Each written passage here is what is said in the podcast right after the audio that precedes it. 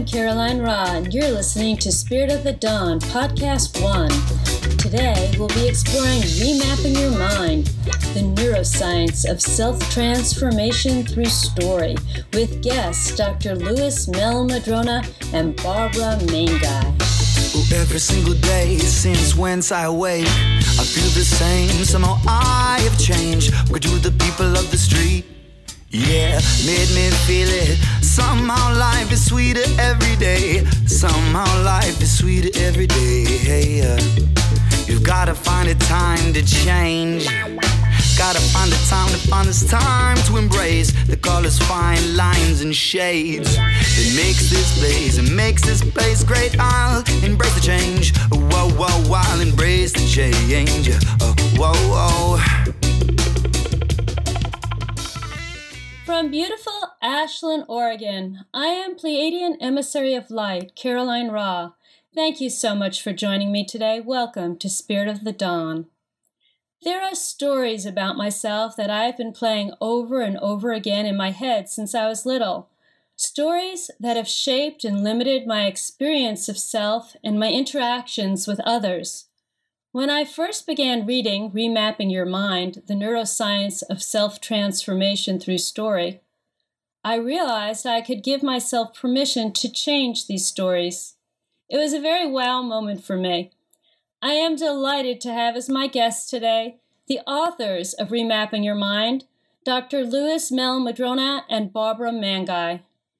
Lewis is a physician and executive director of the Coyote Institute for Studies of Change and Transformation. He is the author of several books, including Narrative Medicine and Coyote Wisdom. Lewis specializes in weaving the wisdom of indigenous culture into his work as a physician. Barbara is a psychotherapist and education director for the Coyote Institute. Together, Lewis and Barbara bring the power of story as narrative therapy to their patients and they'll be sharing the beauty and power of story with us today. I am delighted to welcome to Spirit of the Dawn Dr. Lewis Mehl-Madrona and Barbara Mainguy. Louis and Barbara, thank you so much for being here with us today. Thank you. It's great to be here. Thank you for having me. Well, uh, I so was touched by your book, and I, I thank you so much for sharing all of your wisdom. And I'm hoping, Lewis, that you could share with us some of your early life growing up in an indigenous culture that helped shape your deep appreciation for story. Well, it's interesting because when you're a child, you don't know any different than what's around you. So it took leaving home to really understand that I had a different upbringing than some of my fellow students and um, I, re- I remember stories everywhere. I was surrounded by stories. My grandmother couldn't stop telling stories. And there was a story for everything. There was a story to make you take out the garbage. There was a story to keep you from going out after dark too late. That one had to do with monsters and boogeymen in the cornfield, by the way. Mm. There was a story about um, all of the different ways that you could do right, as she said, um, and some of the ways that you could do wrong. So uh, one just got used to hearing stories from everyone about everything. And so I would say I grew up with sort of a constant diet of story. And um, I, I didn't actually know that that was uncommon until I got to medical school because I think I was pretty much oblivious through most of college. I didn't I didn't really notice too many other people, unfortunately or fortunately. But um, in medical school, it you know it's just the facts, please. And and what's so interesting about medicine is that the facts change every year, and we pretend that whatever we think today is what we always thought and that it's completely obvious, and there's no other way to, think. Um, and of course, it changes in a year, and, and we continue the pretense. We have no sense of our own story, of our own evolution, or of our own history. Do you find that knowing about story and the power of story is very grounding for people? I I think when we understand that everything human evolves in the form of a story, and that our human journey is uh, par- is a parallel to the heroic journey, and when we understand that that all of the information that we store about people is in the form of a story, that that we can be a bit more reflective, that we can say, well, here's one story. What are some other possible stories about this situation, about this person, or about this um, possible decision I might be trying to make? And we can understand that you can take the same seven facts and spin them in 50 different ways.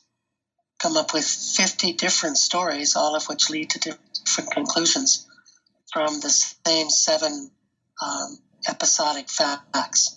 So um, I think it makes us richer human beings, more compassionate human beings, um, more reflective human beings, um, kinder, gentler, wiser human beings.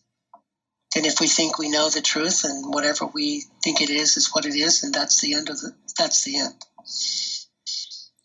In your book, you describe so much of the neuroscience of story making and storytelling. I have to say that was definitely mind expanding for me because I've never really thought about neuroscience. Story, yes. Neuroscience, not so much. And I learned a lot, and I thank you for that. Can you explain about what is actually happening in our brain and how our brains work in relationship to story? Briefly, you don't have to tell everything. don't have to give the whole book. it's really, you know, it's it's uh, it's been a wonderful journey for me because I've always been fascinated by neuroscience, and and I work. Um, part of my work is as a consult liaison psychiatrist, which is the medical part of psychiatry. You know, in a general hospital where the brain features strongly, and so when I came across brain researchers studying story, I got really excited. And um, there's a couple of convergent pathways. There was there's a, a group that began in the United Kingdom, uh, um, and they call their work the social brain hypothesis.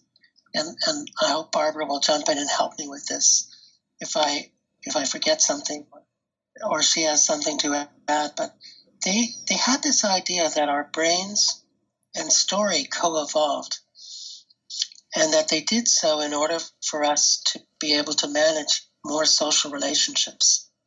And it turns out that there's a mathematical relationship between the size of your brain and the number of relationships that you can manage. So your your average chimpanzee has a brain that's around 400 grams and manages under 50 relationships somewhere between 24 and 36, I believe. Your average human knows 500 people and has a brain of greater than 1,500 grams. We, we know 150 people well, and we know about 24 to 36 people extremely well. And so this, this social brain idea was that the way we um, store information about our relationships is by laying down stories about the people. And so when we need to make a decision about how to how to approach someone, we we look at all the stories we have about them and then we simulate a new story based on our best guesstimate about how they'll behave in a particular situation. And in order to do that for 500 people, you need a really big brain, which is what we have and how we got there. And the other interesting thing is that it turns out that the brain is largely formed from the outside in instead of the inside out. So once upon a time, and, and including the time when I was in medical school, we thought that genes were the answer, that the genes created the brain and then brain created behavior. And we interacted with each other based on that gene created behavior, which, which seemed a little strange to me even at the time because it didn't match, you know, the Cherokee world that I grew up in. But it turned out that when we mapped the genome, we didn't actually understand anything more about brain and behavior than we had before we mapped the genome. And that the genes just put parts of the brain sort of more or less kind of in the right place. And that it's experience with the outside world that hooks up all the neurons. And there, there were some semi gruesome experiments with making kittens blind and looking at, at how other parts of their brain gobbled up the part of the brain that's devoted to vision because they didn't have any experience with vision. And so that part of the brain didn't develop. And there's you can also see this in the the tragic consequences of Bulgarian orphanages where many children have virtually no human contact. And they're not when they're brought over by well meaning potential parents from the United States, they have no capacity to relate as a human being to other human beings. So, social experience is extremely important in hooking up the brain. And social experience occurs in as a story, as an ongoing narrative that we continue to add to as our lives with other people unfold. And and then we looked at well, what is what are the parts of the brain that do story? And it turns out that there's a story network that runs down the center of the whole brain. And it turns out to be the same as the social brain network. So social brain and story brain are one and the same because social life is mediated by story and through story. And, you know, we can name the different parts of that circuitry, which is always fun to do. And if people have their Cold Spring Harbor 3D brain app, which I recommend and get no royalties from, they can look these up. But you've got the you've got the medial prefrontal cortex, which is in the front of the brain, and then it goes back to the posterior cingulate cortex, which is getting right right above your ears. It's in the middle, and then you've got the, some areas in the temporal and parietal cortex that put together thoughts and feelings. And you've got the, the, the poles of the temporal lobe, which do empathy. And um, put, put them all together, and you've got a story. Well, and the story brain. Go ahead. Oh no, continue. It's fascinating. Continue, please. I'm drawing pictures oh, of the no. brain. Ah, well, yeah. And, you know, I, I love my 3D brain app because I have to look at these areas to make sense of them. You know, I, it's hard to hear about them and, and make sense of them without looking at them. I think that's why I'm drawing pictures. Should we talk a little go. bit about the uh, the um, the default brain and also the the idea of scanning for change? Do you want me to explain a little bit about that? Yeah. Well, definitely, yes, definitely. I'd, I'd like to hear about that. I'd like to hear about um, when people come to you with a physical malady and how you, uh, you know, maneuver around things and weave story into it. So please continue, Barbara. That would be fascinating. Yeah, so so on top of, of what Lewis is talking about, there's this this neat experiment that they did. I mean, stories because we use our brain for stories and because it's what we do when we're in a state of relaxation, it takes more blood glucose, to meditate and to turn off the story making circuitry than it does to tell stories about the world around you. And stories have a way of uh, making us feel safe. So we tell ourselves a story about how the world works and where things fit in and where people fit in and how they react to us. And it makes us feel like we know a little something about something. Even if it's not a lot, it's a little something about something. And it turns out that, that human beings really like that feeling of knowing a little something about something in their worlds. And when that feeling is disturbed, when something changes, that's when we experience anxiety which which in and of itself is is not abnormal. Anxiety is simply the feeling that you have when your world starts changing. But the but the nervousness around anxiety drives us drives us around the twist. And that's what really kicks us into all kinds of patterns that, that don't really serve us that well. And they did a really neat experiment where they they had people uh, wired up. They had their brains wired up. And they uh, had them sit in an environment and listen to a story. And they measured whenever their brain kind of lit up, like they were paying special attention to something. And then they uh, read them the same story, but this time they instructed them to take a note of any time there was a change, any kind of change, change in status of a character in a story, a change in the outfit, a change in direction, a change in the room, any kind of change. And it turns out that their brains lit up at the same time. So what they figured out is even without being instructed to do it, we automatically scan the world for change. So we're sitting here, we have our usual story about the world. I know that my dog is sleeping. I know that uh, dinner, you know, I got to start uh, maybe roasting the vegetables. If I want roasted vegetables, I've got my world kind of mapped out. If I hear a large crash, I immediately start processing that large crash in my meaning making system. So my story brain starts coming up with a story of that large crash and I begin a process of elimination of some ideas. So I hear a large crash, there's no glass anywhere, nothing's shaking. I go, okay, it's probably not an earthquake or an explosion right outside the door. Um, and I begin to kind of sift through my data set that tells me about large crashes, and I could get up and go and look as well until I arrive at a theory about what that large crash was. And that makes me feel comfortable again, and I can go back to being on automatic pilot and start thinking about how I'm going to roast the vegetables. And this effort this this this idea of scanning the world and including change into our story really is is a kind of example of of how we adapt in the world and what we do uh, all the time when we're going through life. And sometimes this happens on a bigger scale than others. So sometimes it happens on a small scale when I'm trying to figure something out, you know, like what that thump was. And sometimes it happens on a gigantic scale, like if I'm trying to figure out why I've lost someone dear to me.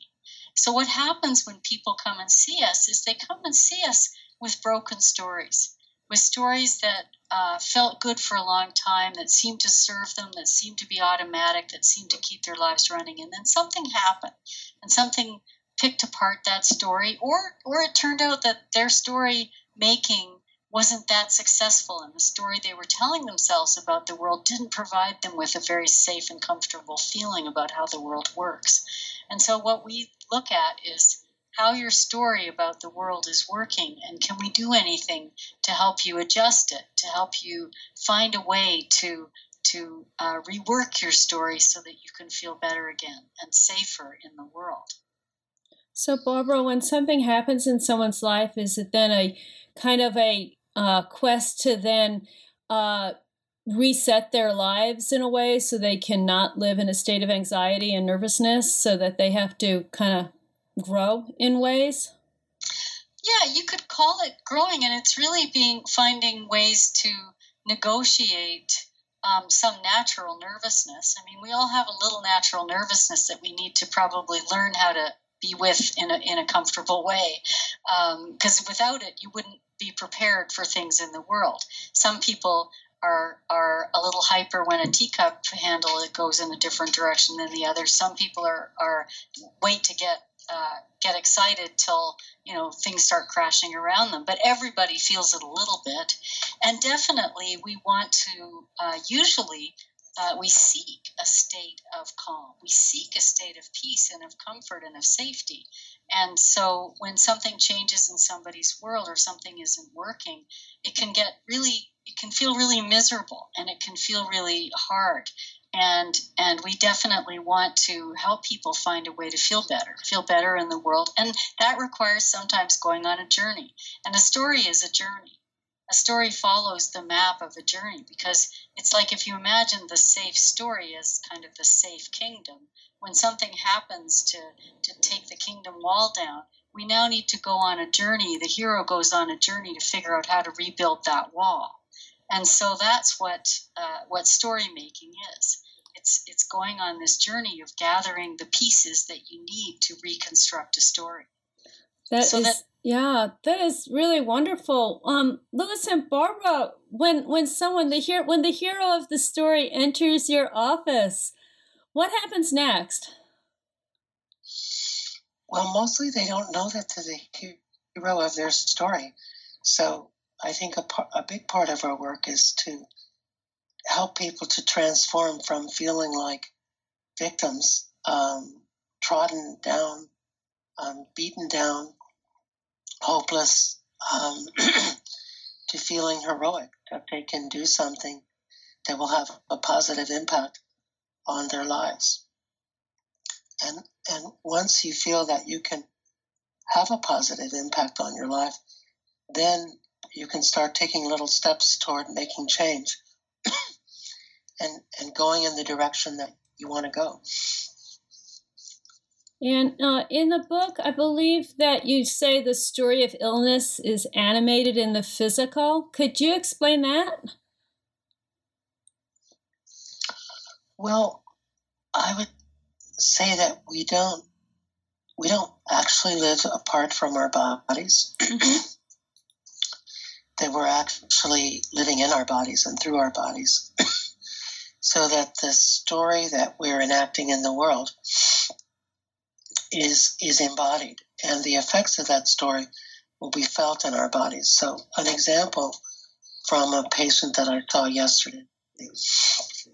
So, um, here's a woman who is is having all kinds of intestinal complaints and um, headaches and back pain and neck pain and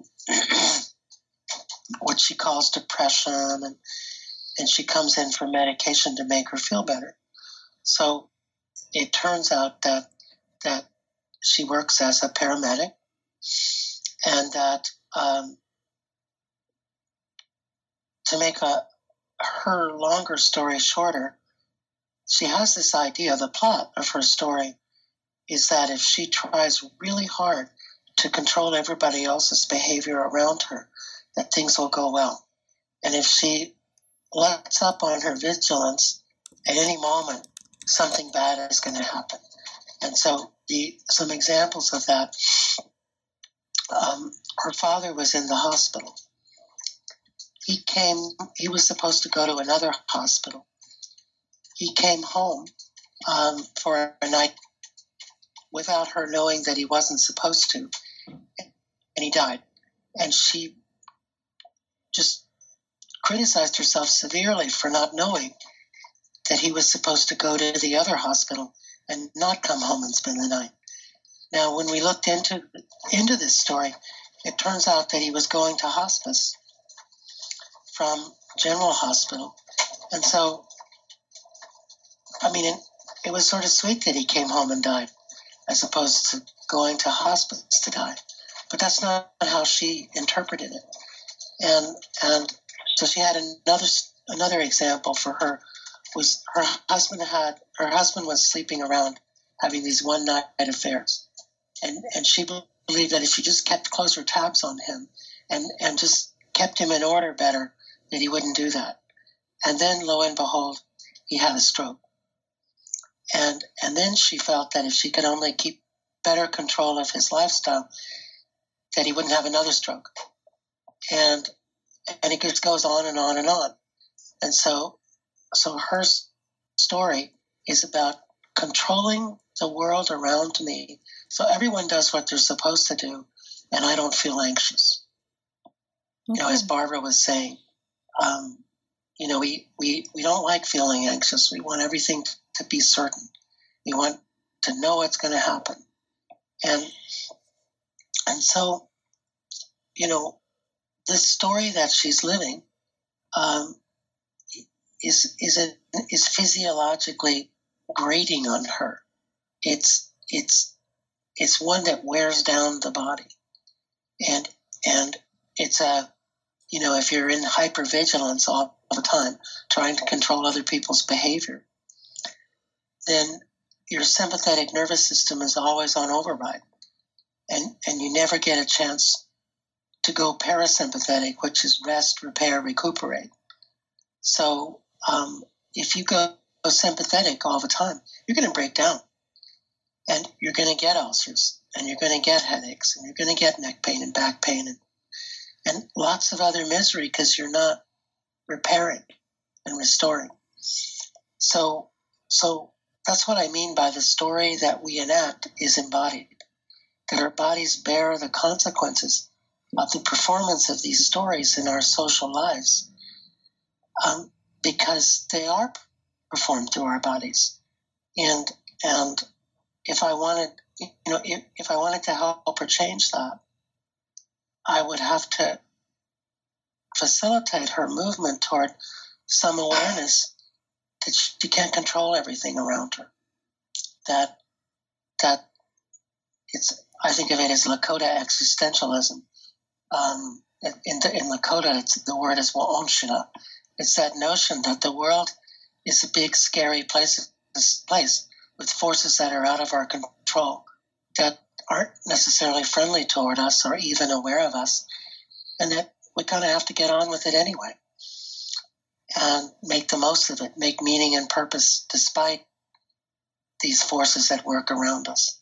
And and um, you know, I think um, that's a lot of the insight of Buddhism, or, or um, some forms of psychotherapy that that we have to radically accept that we can't control the world.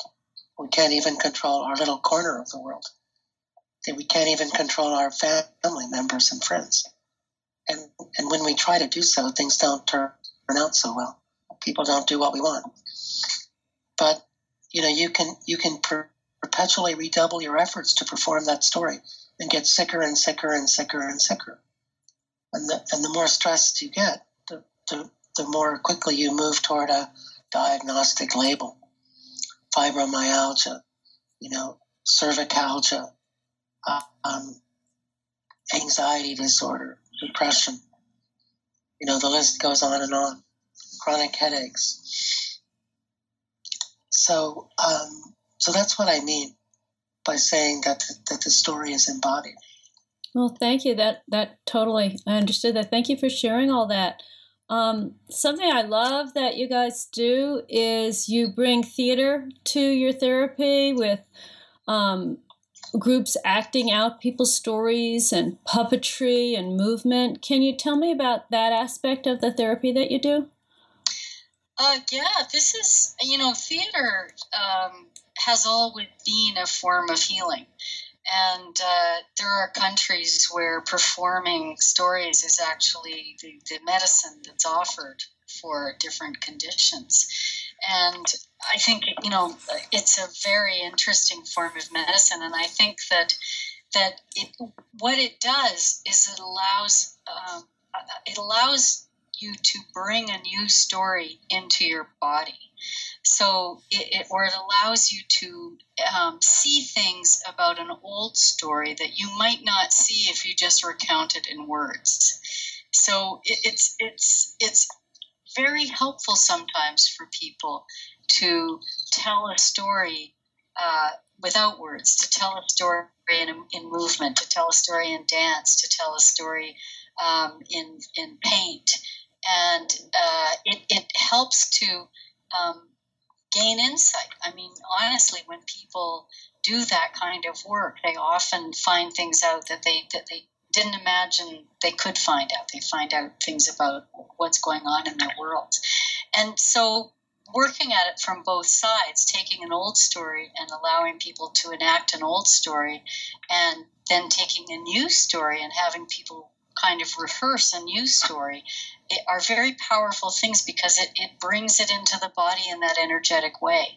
So, in the same way that our suffering is encoded in our body, we can we can work to shift the, the codes that our body holds.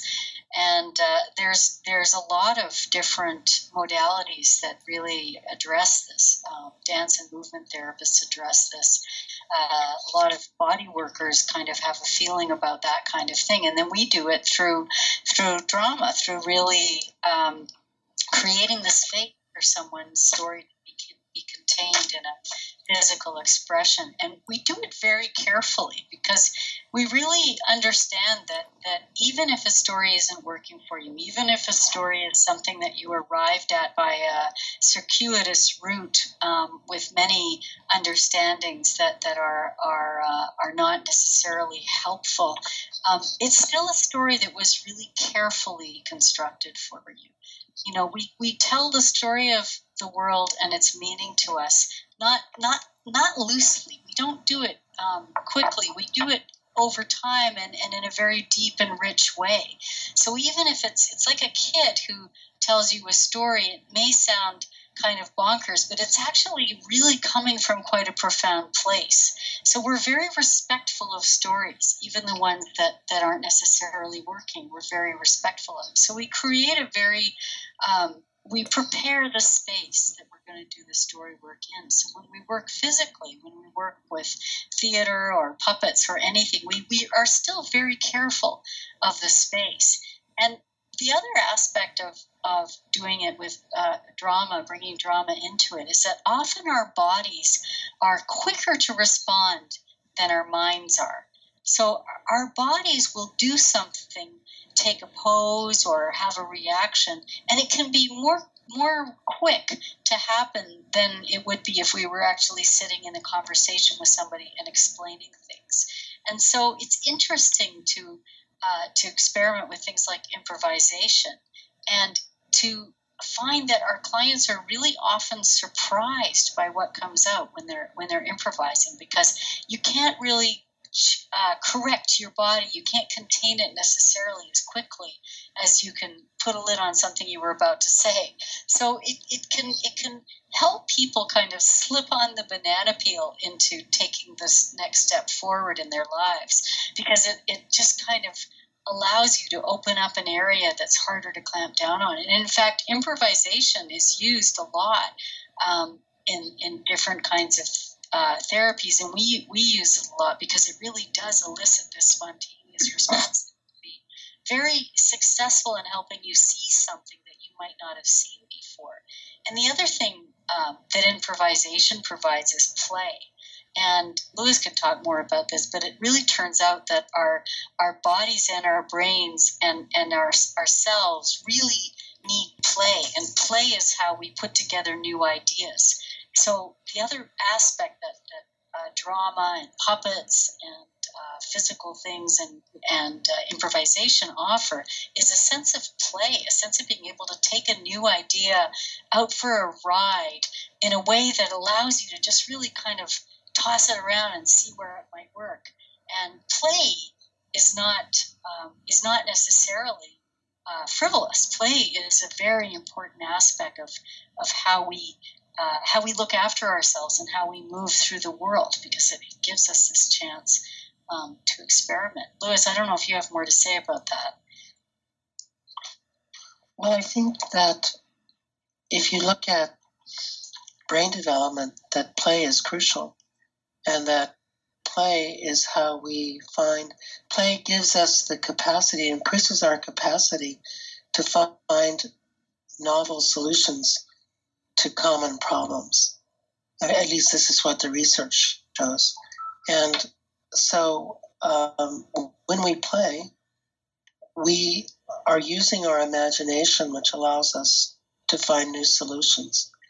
And we can play with words when we do guided imagery or visualizations. That's playing with words.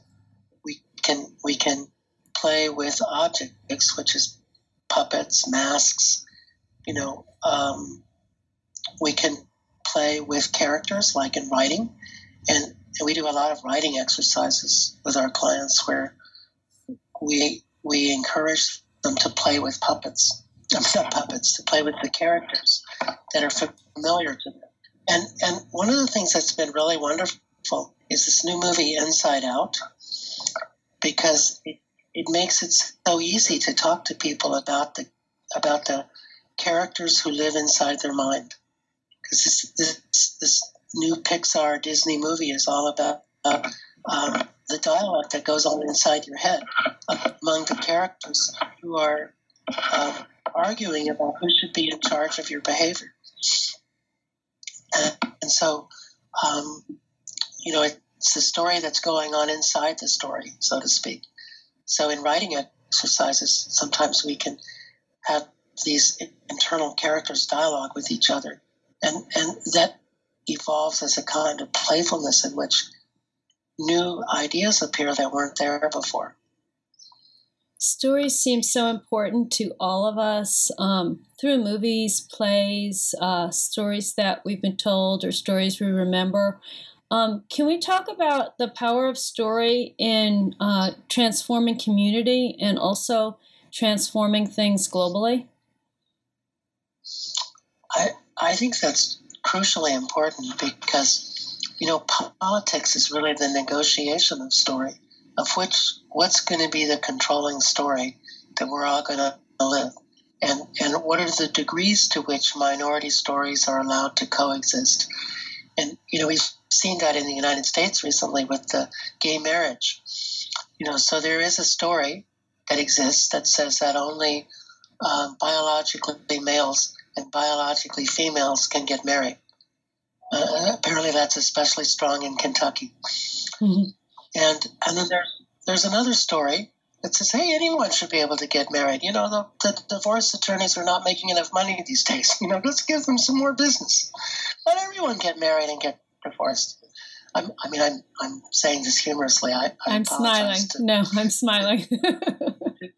but I, you know, I mean, seriously, every you know, I, I totally agree that everyone should have the right to get married, and but that's that's been a minority story that's now become the majority story, and uh, you you know you can't get married if you're not you know male or female as is moving into the minority, so that's that's a shift in story, and and here's another example and, and I'm grateful to Bernie Sanders for pointing this out. Um, there's a story in the United States, it's called the trickle down theory. It's a story that says if the rich get really rich, then their wealth will trickle down to everyone else and everyone will feel better. Well, it has it, it didn't work. Um, it hasn't worked. Um, there's ample data, you know, to show that it doesn't work. And um, the you know but but the people who belong to that story continue to push it and then there's another story that i think um, bernie sanders represents the uh, senator from vermont which is that we need to find a way for the poor to be less poor maybe at the expense of the very rich being somewhat less rich and um, and then we've had this really interesting turn of events in which the Roman Catholic Church has gone political. At the, at the Pope, apparently, if I understood the lecture correctly, uh, gave a speech in which he talked about um, the greed, you know, that's pushing forward global warming being sinful. That it because because the consequences fall largely on the poor and not the rich. It's the poor who die from extreme climate change, and not the rich. And and so um, so the story that the rich get to do whatever they want to get richer at the expense of the poor, which is a um, strong story in the United States, is being um, there's a counter narrative arising that's say, no, um, that's not an ethical story that getting rich, getting richer at the expense of the lives of, of poor people is not a just and ethical thing to do. And what's so, interesting, so, what's interesting too is that it's a new character telling it because the story's been around, um, but it's been in the voices of people who don't have the kind of power that the Pope has. And so it's a very new situation for the Pope to be telling this story and and being the authority of the church, being telling it from the top down and and aligning himself and making that connection um, for people. And I think before that we couldn't imagine that that would happen. And I think that's something that's really an interesting piece of this is is that we we are often restricted to our in our imaginations. There's things that we think well i could just never imagine that happening. And when we're feeling despairing about life we we just feel very limited in in what we can imagine. And our imaginations are tremendously powerful in helping us create new realities. And it's very interesting that, that this pope is imagining the church in a different way that the Catholic Church in a very different way than people have gone before, and somehow allowing himself to retell the tale of it to create the new narrative for it. Sorry, I, I didn't mean to interrupt you, Lewis. I just um, wanted to say oh, that. no, no, no, that was that was perfect. Uh, I, I think that's extremely important because organizations have stories, and we were talking about countries have stories about that defines them, identity narratives, and and um, so do organizations. So the Pope is is really working to change the story of who the Roman Catholic Church represents, and and what is the purpose of the church. And, and uh, excuse me, there's someone. You know, once upon a time, once upon a time, the purpose of the church was to save souls, and it didn't matter what happened politically. Um, but but that's changing. Well, it seems that it's very very major when leaders that people are listening to, groups of people, large groups of people are listening to. We kind of have a hive reality and hive story, and there's things that we all learn about and know about. And when that is raised, when the vibration of our story is raised, uh, we all have a chance as a global community to grow and transform.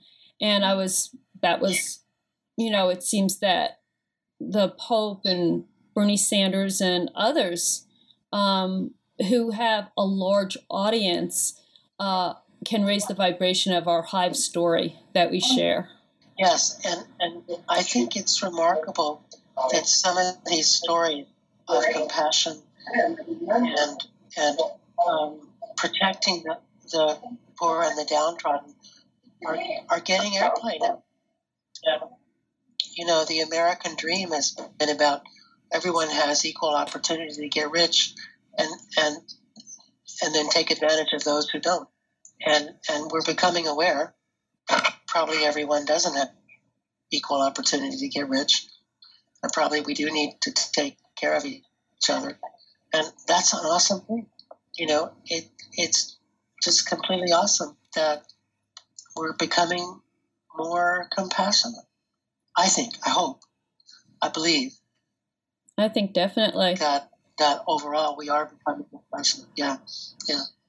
I think that the world's yeah. transforming in a lot of beautiful ways, and I, I, I guess I feel that's why we're here is to experience and participate in our own personal transformation and the global transformation. And I think it's a very beautiful, beautiful time to uh, be here and to um, be a part of that.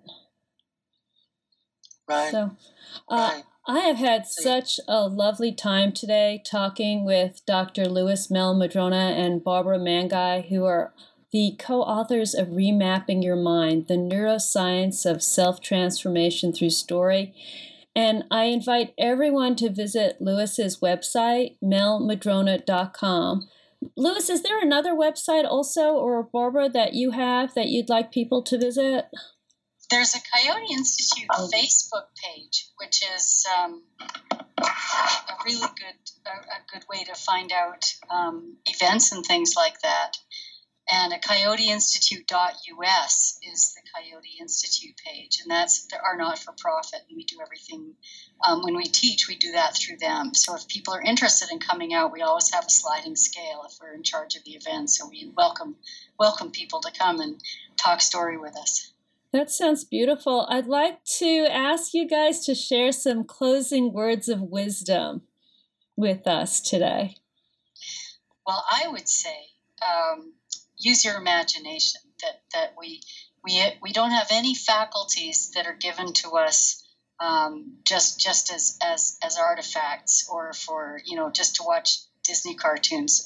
We have this tremendous power to create the world in the way that we want to by holding it in our imagination and believing that, and uh, that it's really important to develop that and use that uh, use that sense.